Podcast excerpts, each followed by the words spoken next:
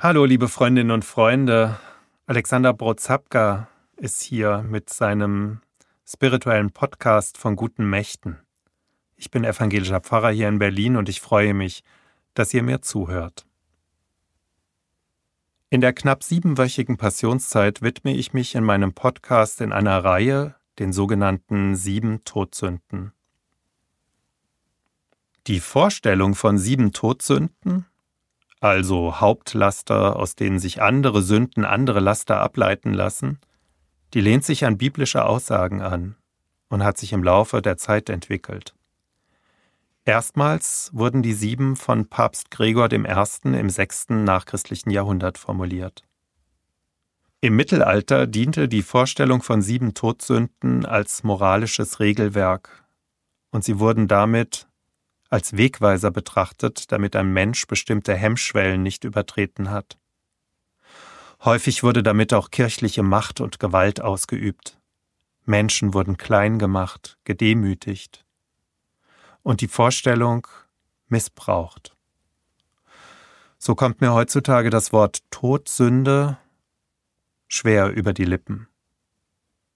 Aber trotzdem finde ich es spannend und lohnend, sich mit diesen sieben menschlichen Hauptlastern zu beschäftigen, weil sich in ihnen, so formuliere ich es mal, Todesstrukturen aufzeigen lassen.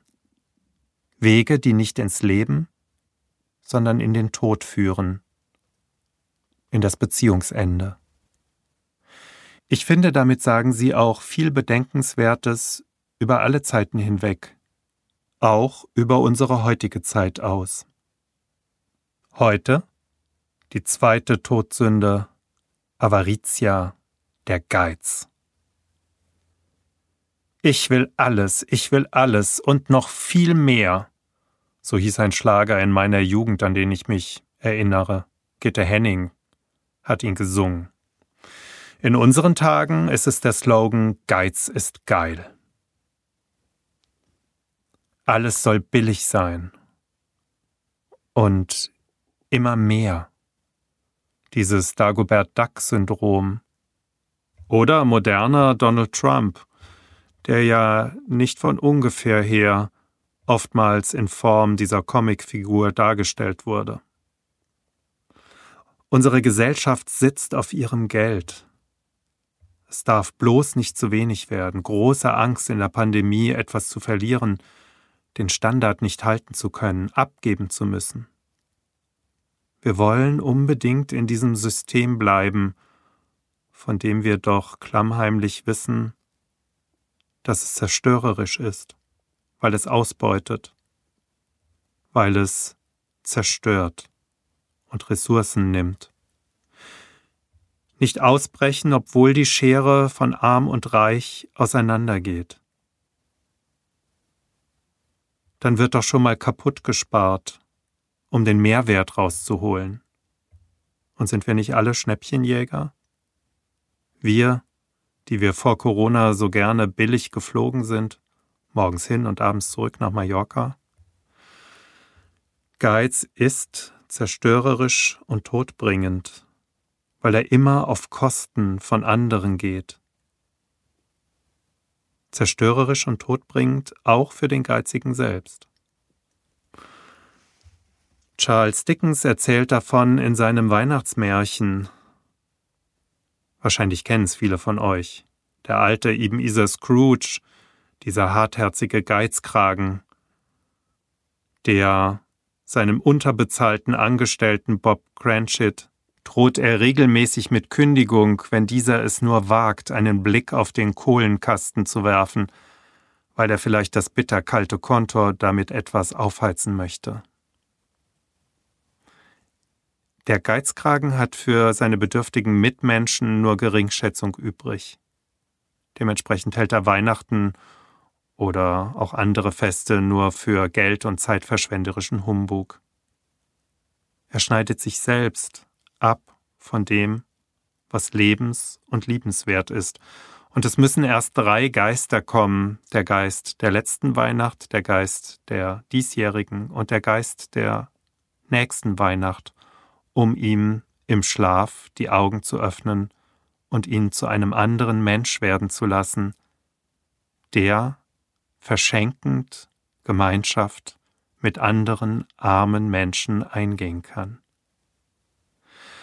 Das, was in diesem wunderschön erzählten Märchen erzählt wird, erzählt auch die Bibel, erzählt Jesus in einem Gleichnis. Im Lukasevangelium steht es im 16. Kapitel. Es ist das Gleichnis vom reichen Mann und armen Lazarus. Es war aber ein reicher Mann, der kleidete sich in Purpur und kostbares Leinen und lebte alle Tage herrlich und in Freuden. Ein Armer aber mit Namen Lazarus lag vor seiner Tür, der war voll von Geschwüren. Und er begehrte sich zu sättigen von dem, was von des reichen Tisch fiel. Doch kamen die Hunde und leckten an seinen Geschwüren. Und dann stirbt der arme Mensch und wird von den Engeln in Abrahams Schoß getragen, so steht's in der Bibel.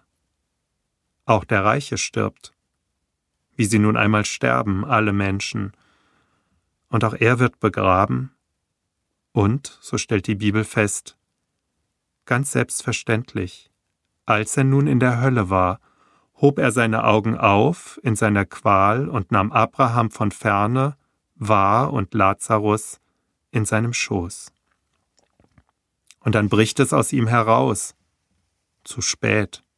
Und er ruft und spricht, Vater Abraham, erbarm dich meiner und sende Lazarus, damit er die Spitze seines Fingers ins Wasser taucht und meine Zunge kühlt. Denn ich leide Pein in dieser Flamme.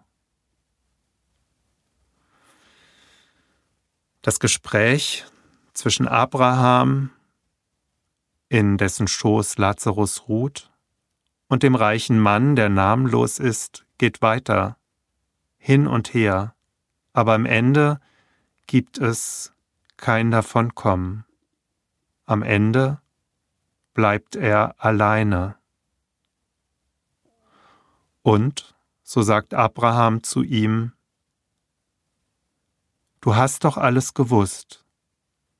Du wusstest doch, wie es kommen wird mit deinem Geiz und mit deiner Prunksucht. Du hast deine Chance gehabt. Aber jetzt ist die Zeit von Lazarus.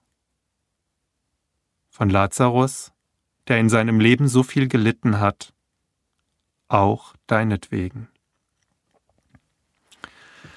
Liebe Freundinnen und Freunde, wenn ich für mich geizig bin, wenn ich alles für mich haben will, dann mag das meine Sache sein. Aber, und das macht den Geiz zur Todsünde, dieser Geiz hat zerstörerische Auswirkungen. Zerstörerische Auswirkungen auf unsere Umwelt, aus der wir das Letzte rauszupressen versuchen.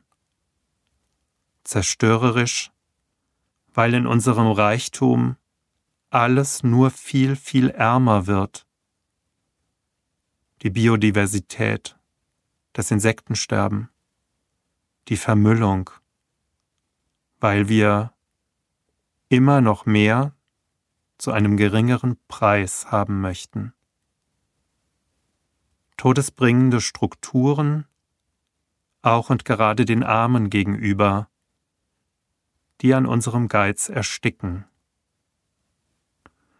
Ebenezer Scrooge im Weihnachtsmärchen von Charles Dickens, der hatte die Chance und hat auf die drei Geister gehört und seinen Geiz überwunden.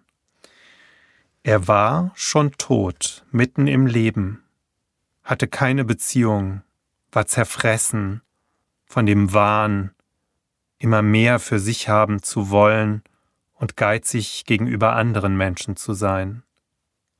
Und dann ist er ins Leben gekommen.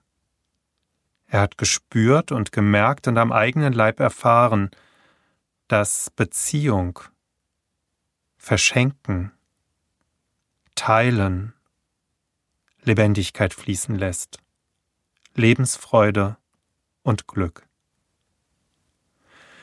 Liebe Freundinnen und Freunde, ich wünsche euch und ich wünsche mir etwas von dem armen Mann in Abrahams Schoß und von Ebenezer Scrooge, der seinen Geiz überwindet und ins Leben findet. Bleibt behütet. Euer Alexander Brotzapka